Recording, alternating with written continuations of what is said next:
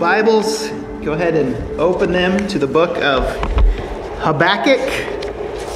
Habakkuk or Habakkuk. I think I usually say ha- Habakkuk. I think that's what I say. Um, open there, the very end of the Old Testament.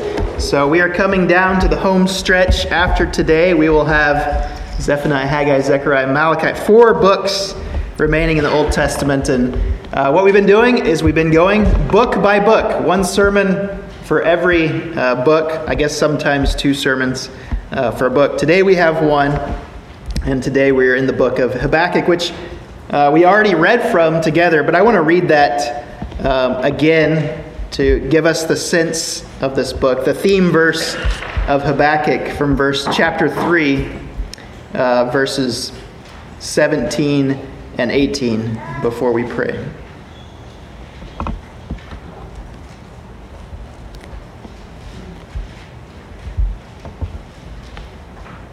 So I'm reading from Habakkuk 3 17 and 18.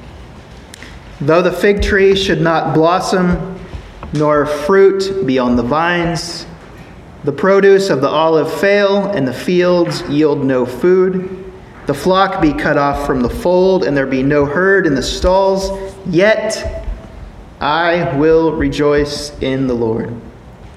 I will take joy in the God of my salvation. Let's pray. Heavenly Father, uh, this is a truth that all of us so badly need to hear this morning.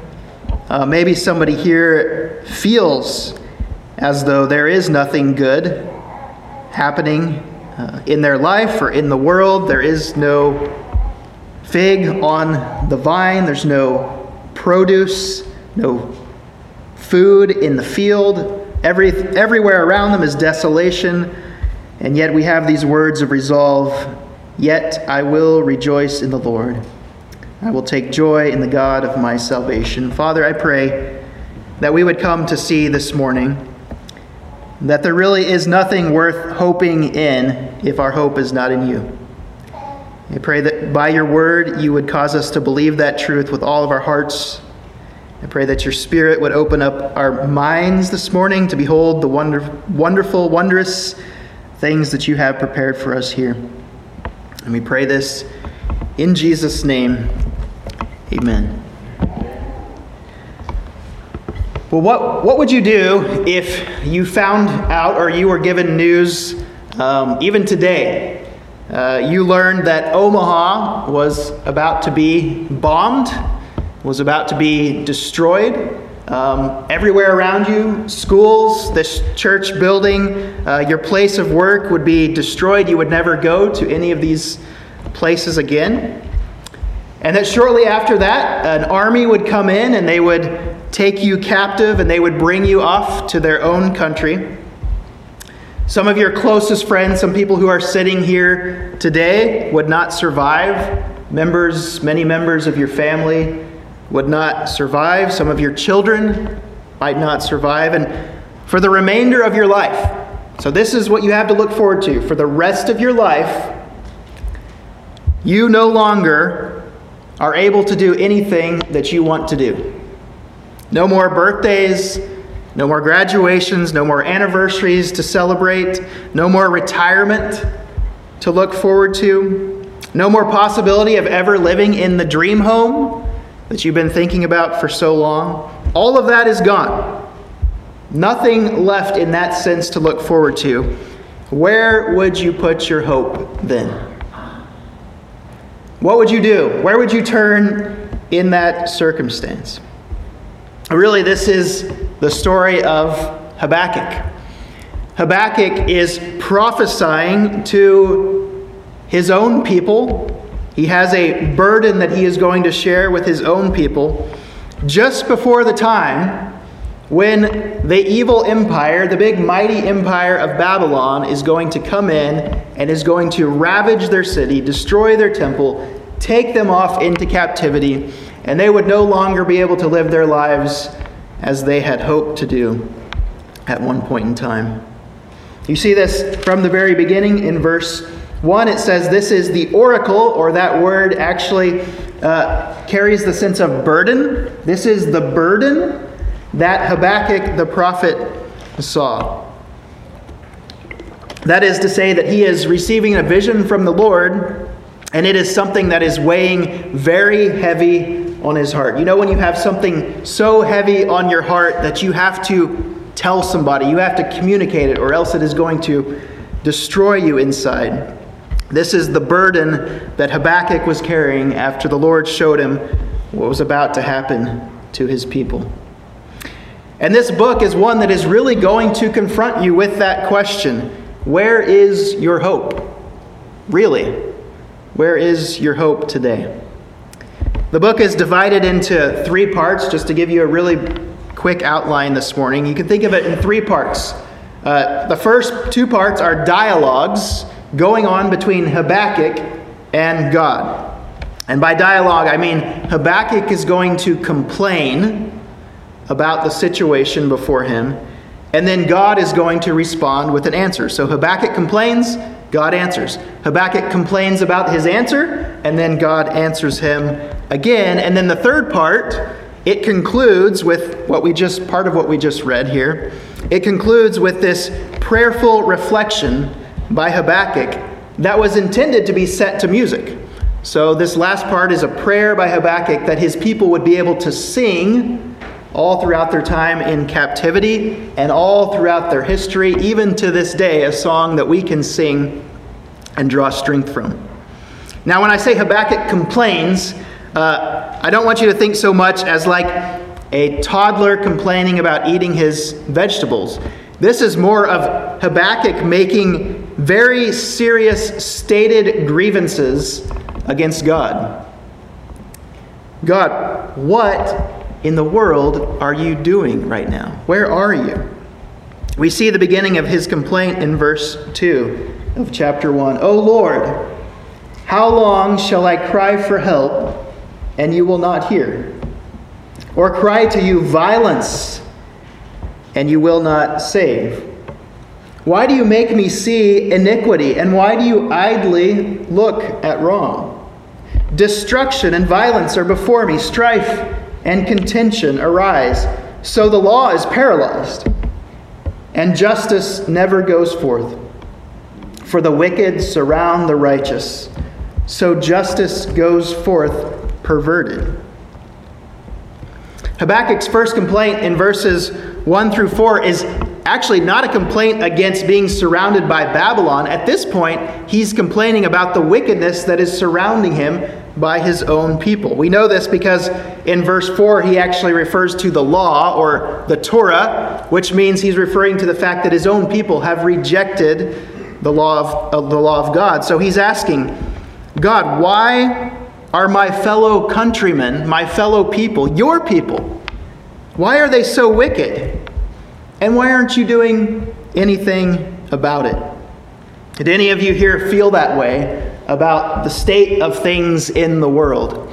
Uh, headlines that you read on the news or things you even hear are coming out of the church. Do you wonder, why is God allowing things to be this way? So much wickedness to go on.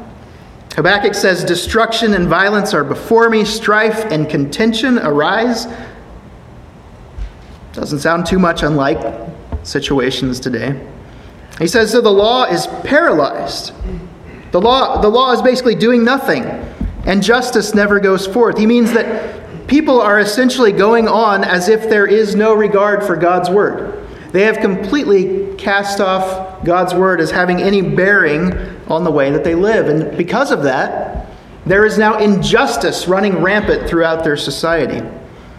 So he finds himself somebody wanting to be a godly man, wanting to do God's word, but he finds himself in a quote unquote godly society, yet one where no one cares about God. No one acknowledges God and His Word, and it's driving Habakkuk absolutely mad. Has anyone here been driven bonkers recently by things that are going on around them? The wicked, he says, surround the righteous. So justice goes forth perverted.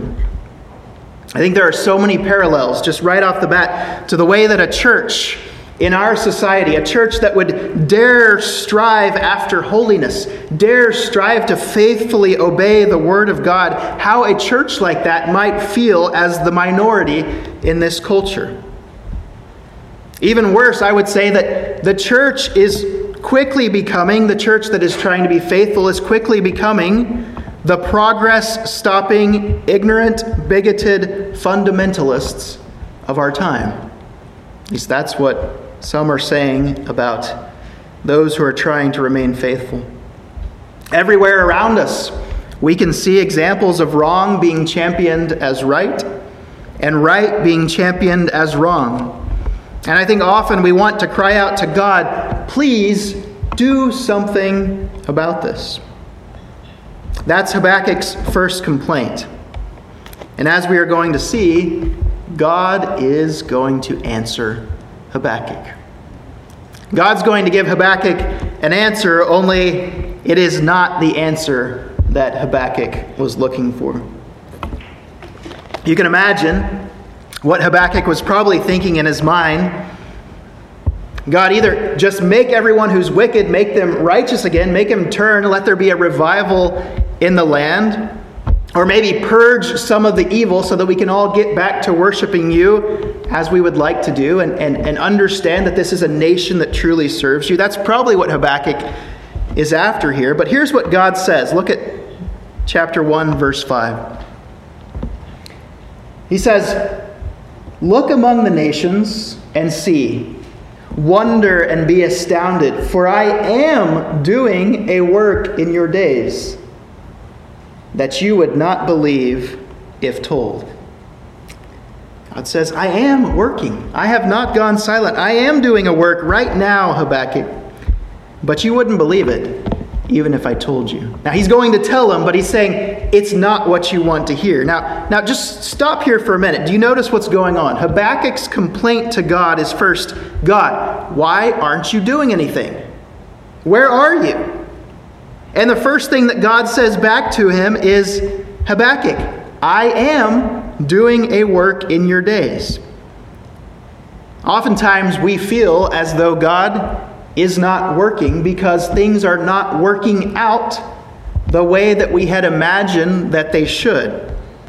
And let me just assure you this morning, and, and, we see evidence of this all throughout Scripture, just because it may feel to you in your very limited scope, your limited ability to see things, when the God of the universe can see everything happening around you, just though it may feel to you as if God is idle in various seasons of your life, does not mean that God is idle.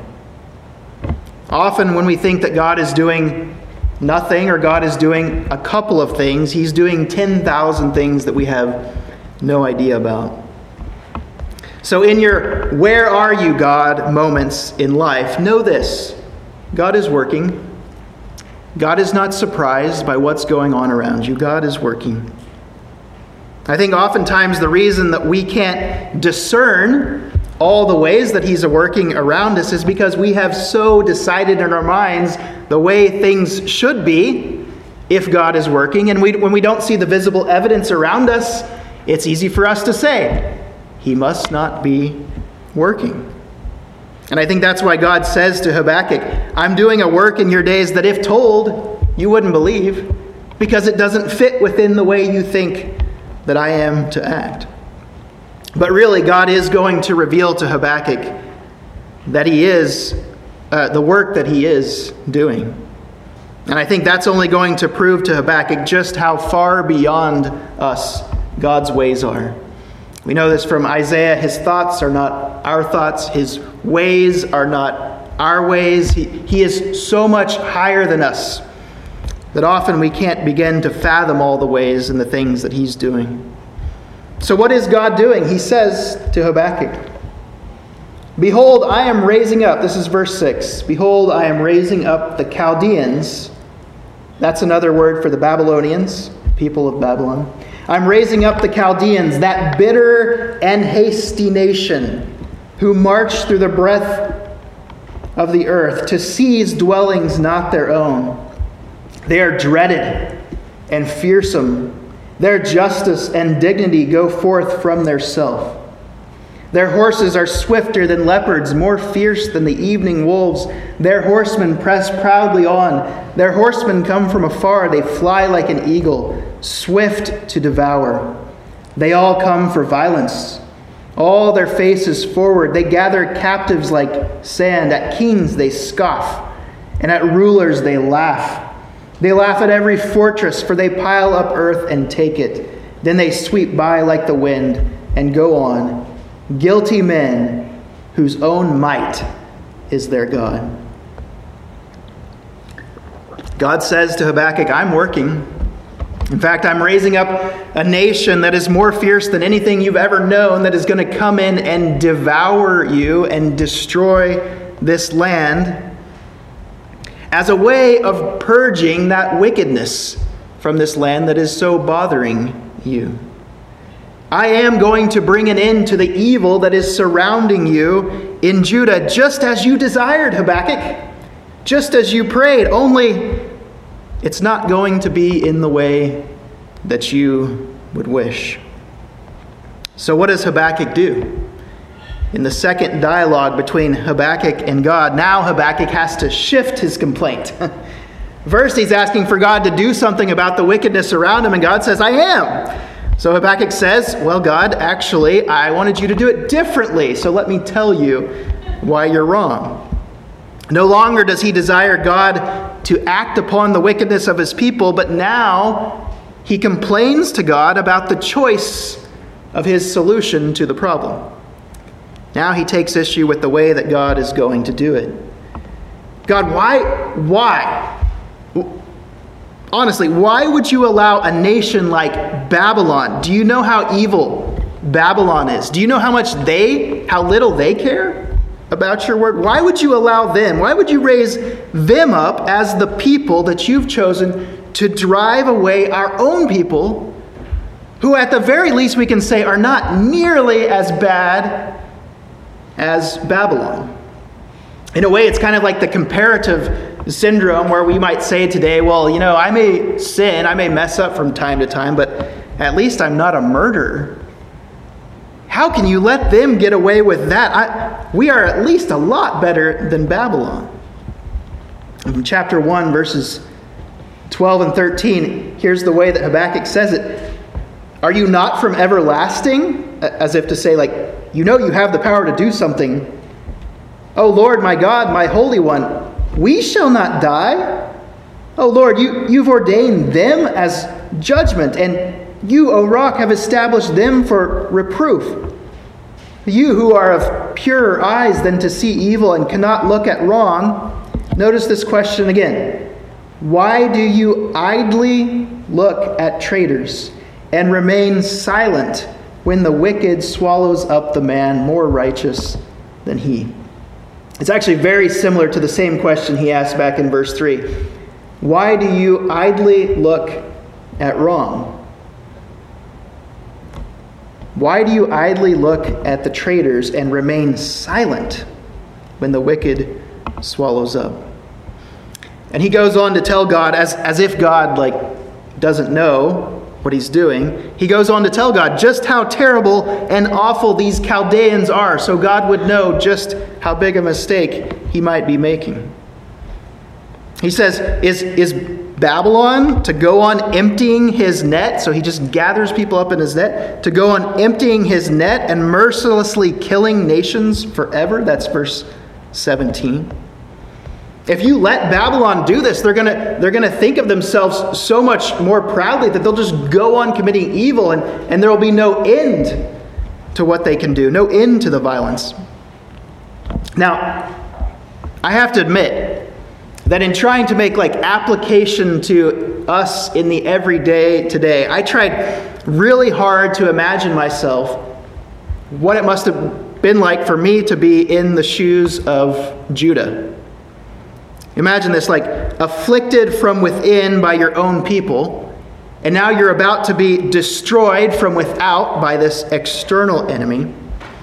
And I, don't think it's really possible for us to get to a place where we can really put ourselves in Judah's shoes today. Generally speaking, we live relative lives of ease and comfort. I mean, even in our worst days, we, we generally still have food to eat and we still have a home that we can go to, and, and many of us still drive cars and have access to all the amenities all around us. Imagine what it must have been like to know that you could spend the rest of your life being oppressed, enslaved, and abused by a foreign nation. Basically, we're talking about one continuous period of suffering until you die. Like you're going to suffer for about 70 years, and there, I mean, this generation is not going to return to see the land and to see God's restored promise. That's it. You're going to go off to Babylon, you're going to be enslaved, and then you're going to die. I think we often think of hope in this life. We think in terms of, of when this thing is finished, then I will get to enjoy fill in the blank. When I finish this really hard task at work, then I will be able to uh, enjoy a vacation with my family. When I finish this really rigorous qualification, then people will recognize me and I will have respect for my coworkers. When my kids get old enough, and this is something I'm really struggling with now, I will actually be able to be free from the responsibility of parenting and Eric and I will have long walks along the beach, and it will be glorious. Are you hoping for that day? Marcia reminds me often, like these are the these are the best days. Someday you're going to miss them very much, but I can tell you it's hard. It's hard to hope beyond that.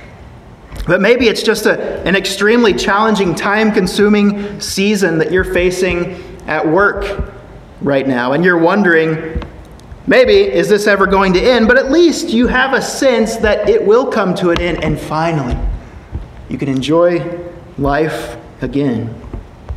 Or even on a weekly basis, think about this. How many of you on a Monday or Tuesday can't wait for Friday to come? Because Friday means something.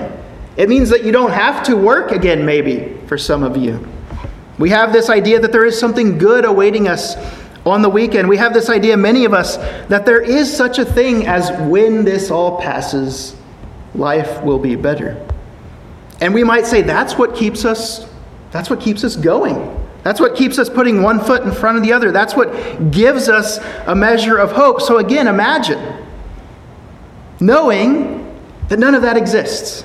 All that is gone. For the rest of your life, you will have no say over what you will do. But then for Habakkuk, it's even worse. It's worse because it's not just about entering a prolonged season of suffering, but it's at the hands of a people that God has raised up that are completely evil. And so he's saying, You're going to let the bad guys win? You're going to let us experience all this suffering at their hands? God, don't you know that if the Chaldeans, the Babylonians, are the victors, if they have all the might, if we are the weak victims in this situation, doesn't that mean you've chosen them over your chosen people? How can you let the bad guys win? How could you turn your backs on us in favor of this evil empire? And this, I will admit, feels very hard to relate to as well. I, I don't know about you, but I, I have a tr- I have trouble like being envious. Like if I think about it in this sense of evil people winning. I, I, just don't find myself generally prone to being envious over evil people. Like for example, I was talking about this with the guys on on Tuesday. Uh, having a little fellowship with, with some tacos on Tuesday, and just like, does anyone struggle with being envious over bad guys? And, and I was like, like, think about Vladimir Putin. Like, I don't want to be like Vladimir Putin. He seems like a pretty miserable guy, and he seems like he has a lot of anxiety going on. And I just, I, I don't think I have that problem. And then I think uh, Jason said, he's like, well, okay, but imagine that you're living in that that country. You're living in Ukraine, and uh, you know the Russian army comes and they just wipe out your family, and you have nothing left. You're just sitting there in the dust. You have nothing left, and you look up and you see a TV on, and there's Putin like sipping a glass of wine. Like, I think you would be a little bit uh, upset. Maybe not envious in that sense, but you would say, Why are we facing this and he's experiencing that? But maybe something more relatable for you this morning. Are there people whose circumstances right now, are there people whose circumstances in life seem to you to be better than theirs, uh, seem to you to be better than your own, and you're jealous? Maybe that they have more money. Maybe they have a nicer house. Maybe it seems to you like they have more freedom and more flexibility. Maybe they have more leisure time. Maybe they have a less stressful job, and yet they are the furthest thing from godly. They are furthest they are the furthest thing away from those who should be rewarded in any way by God and you're wondering God why haven't why aren't the tables turned? Why aren't you rewarding me for the sacrifices I make and all the ways that I serve you all the ways that I serve your people and your church? And maybe those people even hate God. Maybe they are hostile towards your beliefs. Maybe they mock you for your silly beliefs, and you feel like you're getting behind because of the sacrifices that you're making. I think it's easy to become resentful and, worse, and resentful and develop a very nearsighted view of what justice looks like when we compare our immediate circumstances to the very temporary circumstances of others that we see around us. If what I see based on the material results, based on the things that I can see around me that I would say are good, and temporary prosperity, if, if what I see has the score in favor of the ungodly, then how can that be fair? How can God be just? Well, just as quickly as Habakkuk goes down this line of thinking, however, God assures him, No, Habakkuk, Babylon is not going to get off the hook they are going to be dealt with justly for their sins, just like I'm dealing with Judah now. And so we see this response from God. This time it's a series of woes, curses against Babylon, things that are going to happen to Babylon in the end. God gives him a picture of their demise. If you look at chapter 2, beginning in verse 9 Woe to him who gets evil gain for his house to set his nest on high, to be safe from the reach of harm? You have devised shame for your house by cutting off many peoples. You have forfeited your life. So it may look like they're winning, but they've already forfeited their life. For the stone will cry out from the wall, and the beam from the woodwork respond Woe to him who builds a town with blood and founds a city upon iniquity says in verse 15 Woe to him who makes his neighbors drink and pour out your wrath and make them drunk in order to gaze at their nakedness. You will have your fill of shame instead of glory. Drink yourself and show your uncircumcision. This basically means show that you do not belong to God. The cup in the Lord's right hand will come around to you, and utter shame will come upon your glory. Evil never pays in the end. The abandonment of God's truth never pays in the end. They will get their justice. But where does this leave Habakkuk? I mean, is that good enough? Okay, so Habakkuk, or so Babylon is going to be judged. They are going to be destroyed too. Okay, everything is good. Now I can spend the, the rest of those 70 years suffering in captivity, and, and all is well because I know Babylon is going to get destroyed in the end. Does that, does that really change your outlook on things? Does it help you to know that? I would say certainly not, but, but it is part of the answer. It is part of the answer because Habakkuk does need to be reminded, first of all, that God is just. To know that God is going to judge Babylon is to say that, okay, then even in what he's doing now, he is just, so he is being true to his character. He's upholding who he said he would be. And, and so I can have confidence that God will remain true to all of his revealed character, that he is merciful, that he is gracious, that he is just, he's abounding in steadfast love. He will by no means clear the guilty, but he is abounding in steadfast love and mercy. I think it's also a reminder in times like this when you may be tempted to be jealous over somebody who is, has abandoned God and it looks, it looks like they're winning in life. You know, if you, if you can't beat them, join them. It's a good reminder for Habakkuk and all of us that it's always a fool's errand to abandon God's truth in favor of worldly gain. What did Jesus say? What does it profit a man to gain the whole world and forfeit his soul? You realize what a paltry trade off that is? we want to gain the whole world. We're willing to forfeit our soul as long as we can gain the whole world. That's nothing. It amounts to nothing if you forfeit your soul in the process. But more than anything, what I think this forces Habakkuk to do is to consider Habakkuk, where are you placing your ultimate hope? Do you really trust that God is who He says He is, that He's able to take care of you, that He's able to save you from the greatest trouble and disaster? Think about this for a second. Ask yourself this question is your God trustworthy only if he works things out according to directly observable benefits for you? Is he only trustworthy if he comes through for you in the way that you want him to? In other words, you pray to God that you would get the new job, and God says no. Has he lost credibility in your eyes? Or, God, let's say you pray for three years for a relative to be healed of cancer, and God instead, instead says, No, I'm taking his life. I'm taking her life. Has he lost credibility? Has he lost your trust in that moment? Did God ever promise you those things? Did God ever promise you that job? Did, did God ever promise to, to give you children? Did God ever promise that, that that person who had cancer would live forever? Now, I'll admit, these are heart wrenching moments. This was a heart wrenching time for the people of Judah. Moments of grief and pain, and that, that doesn't go away in those moments. But often, what these things do, how God uses them, is He uses them to reveal to us that our faith is not so much in God, but that it's really in the thing that, really, that God would do the thing that I want Him to do most. And in moments like that, it really forces you to take inventory. Am I hoping in God or am I hoping in the thing? This is one way to know if God is more like a cosmic vending machine, for you, as one author put it.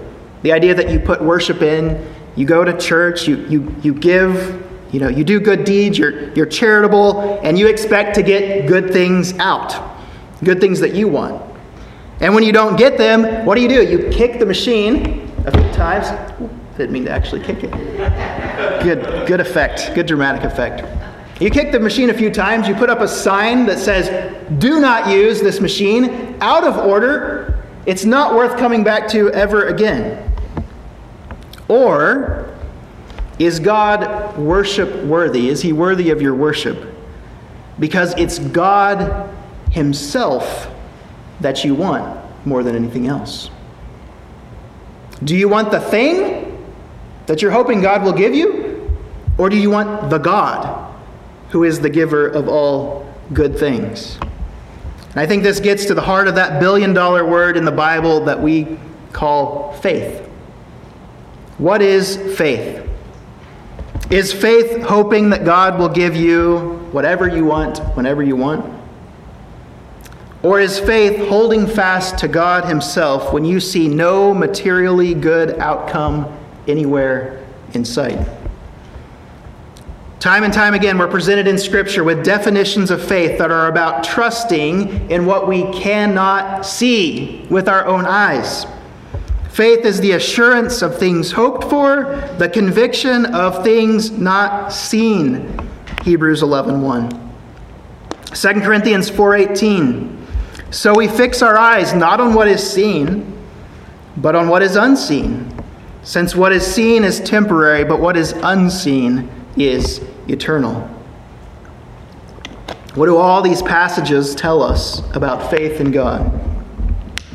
They tell us that faith is all about trusting God because He is God, even when it may look to us like nothing good is happening anywhere around us. Remember His words Habakkuk, I am doing a work in your day that if told you would not believe. Now, Habakkuk says in chapter 2, verse 4, and this is one of the most famous verses, certainly in Habakkuk.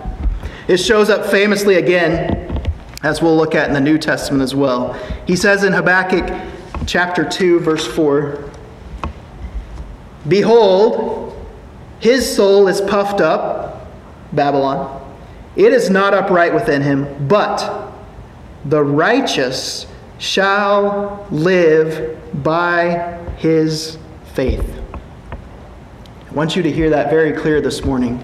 How is it that we are going to find life in the midst of circumstances that we cannot possibly get through in the moment or wrap our minds around how they could ever be good?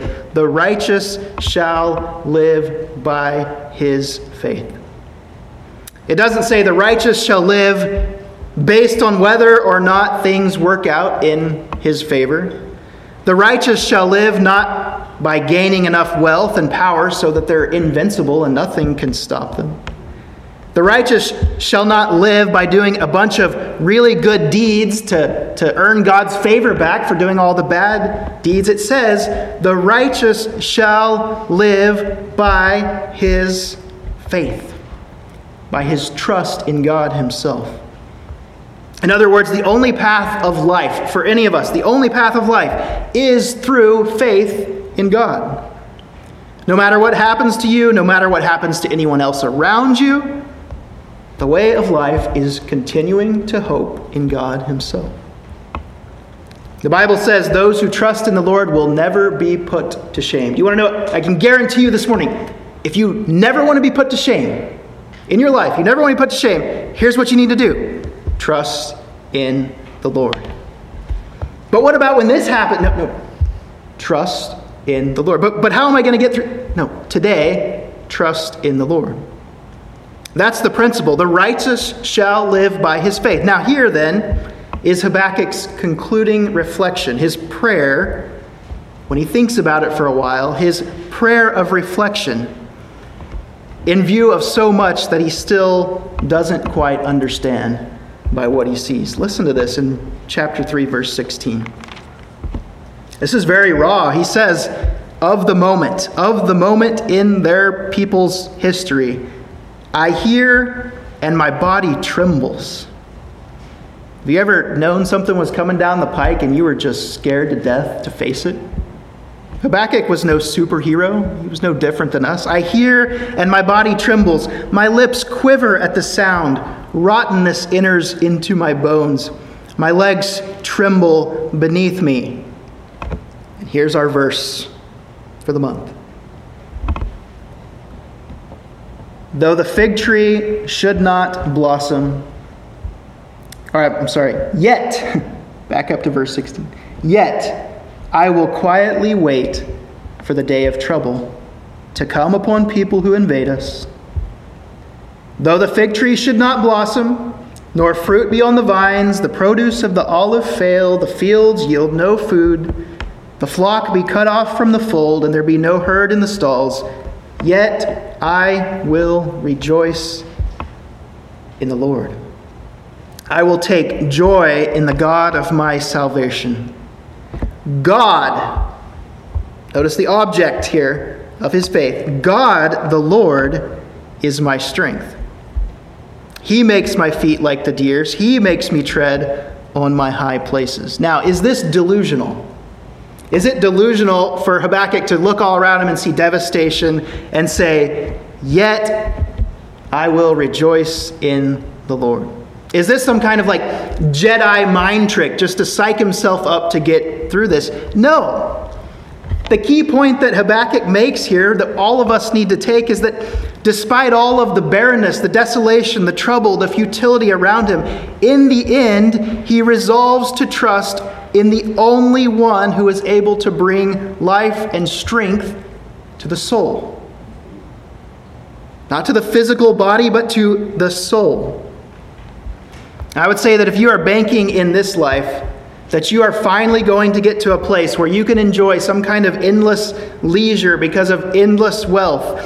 Whenever you get to that point where your life and your strength, where, I should say, when you get to that point, where is your source of life and your source of strength for your soul going to come from? Does it matter the, the troubling circumstances or the good circumstances? Where is your life and strength for your soul going to come from? There have been several stories about people who reach that position endless wealth, endless leisure, and they take their own lives because they have no comfort for their soul. The thing is, when it comes down to it, all of us are hoping in something, right? We're all hoping in something a better outcome, more money, restoration of our health. But all of these are either inanimate, non living things or concepts or ideals, dreams. None of them certainly have within themselves life giving power. In fact, Habakkuk makes this point in chapter 2. He says in verse 18, What profit is an idol when its maker has shaped it? An idol, by the way, is anything we fashion that we worship as God, anything we make into a God. A metal image, a teacher of lies. For its maker trusts in his own creation when he makes speechless idols.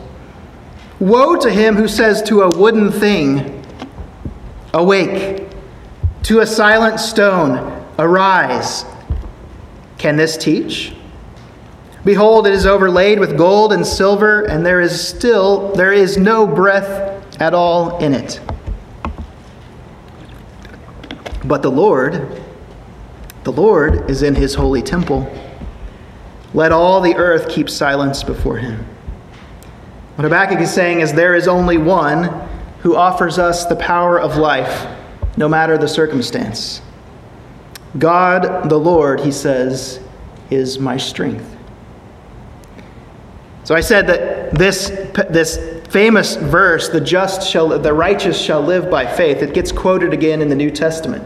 And it's, and it's in a very famous passage in Romans chapter 1. And Paul says, chapter 1, verses 16 and 17, he says, I am not ashamed of the gospel, for it is the power of God for salvation to everyone who believes, first to the Jew, then to the Greek.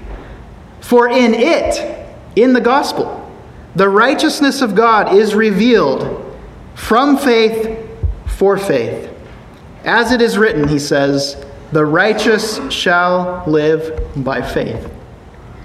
What is Paul talking about here? He's talking about the gospel of Jesus Christ. What Habakkuk knew and what Habakkuk came to learn through very painful experience is that God is too pure to be able to overlook Babylon's sin. He's too pure to be able to overlook Judah's sin. He's also too pure to be able to overlook Habakkuk's sin, your sin, and my sin. He's too holy for that. And so God is going to have to provide a way of salvation that Habakkuk in no way can even fathom. He wouldn't believe if God told him in the moment about how this was going to work. But he does say this in chapter 3, verse 2 O Lord, I have heard the report of you and your work. O Lord, do I fear in the midst of the years? Revive it. Do, do your work. In the midst of the years, make it known. In wrath, in your wrath that's coming, in wrath, remember mercy. I love this prayer of Habakkuk. All the bad stuff is coming all around him. God, okay, I get it. Do your work, but please, Lord, in your justice, in your wrath, remember mercy. Though the fig tree have no bud, though there be no food in the field, still I will plead, God, show us mercy. What is Habakkuk saying in that moment? He's saying, The righteous shall live by his faith. Who are the righteous? Everyone who looks to God for mercy and for salvation. Those who trust in the Lord for forgiveness and trust that His word will always prove true in the end. The Apostle Paul also says in Romans chapter 8, verse 1 There is therefore now no condemnation for those who are in Christ Jesus. For the law of the Spirit of life has set you free in Christ Jesus from the law of sin and death. And he says just a few verses later, and imagine everything happening in Habakkuk's day, all the trouble around it. Imagine this, hearing this. For I am convinced that neither death, nor life, nor neither angels, nor demons, neither the present, nor the future, nor any powers, neither height, nor depth, nor anything else in all creation. And you can fill in the blank with whatever circumstance, troubling circumstance you can imagine. Anything else in all creation will be able to separate us from the love of God that is in Christ Jesus our Lord. So, at the beginning of this sermon, I asked you if you were to receive the news that Habakkuk received today, that basically everything you'd been looking forward to was stripped away, you no longer had anything to look forward to that you were, nothing that you were living for that you once were, where would you turn? Where would your hope be? What Habakkuk came to find out, albeit through painful experience and much anguish, is that the only way of life is by trusting in God Himself. Not the thing, not the outcome, but God Himself. God Himself, the Lord, He says, is His salvation and strength. Habakkuk held on to the, the, the conviction that God could save a sinner and a sinful people, even like him and Judah. And we are blessed today to know how that full story panned out how it is that God could truly save Habakkuk, how it is that God could truly save all those who trusted in him through the shed blood of Jesus Christ, who took God's just wrath upon himself in our place. The one whom the Spirit of God raised from the dead, so that if the Spirit dwells in us, we can enjoy that life forever, so that we can say nothing can separate us ever from the love of God. Habakkuk teaches us that if everything should be taken away from us, even then, we're going to be okay. Isn't that a great? Isn't that a great truth? Isn't that a great promise? Everything could be taken away from us tomorrow. Everything could be stripped from your life. It will be hard. It will be painful. It will be a time of anguish, but know this. You can say, Well, I remember hearing on Sunday that I'd still be okay. Because that's what God tells me in His Word, and God is faithful. Friends, I pray that all of you here today, if you are trusting in something else, if you're trusting in an outcome, if you're trusting in a better tomorrow, I pray that you would turn your hope to God Himself and find your joy and your salvation in Him.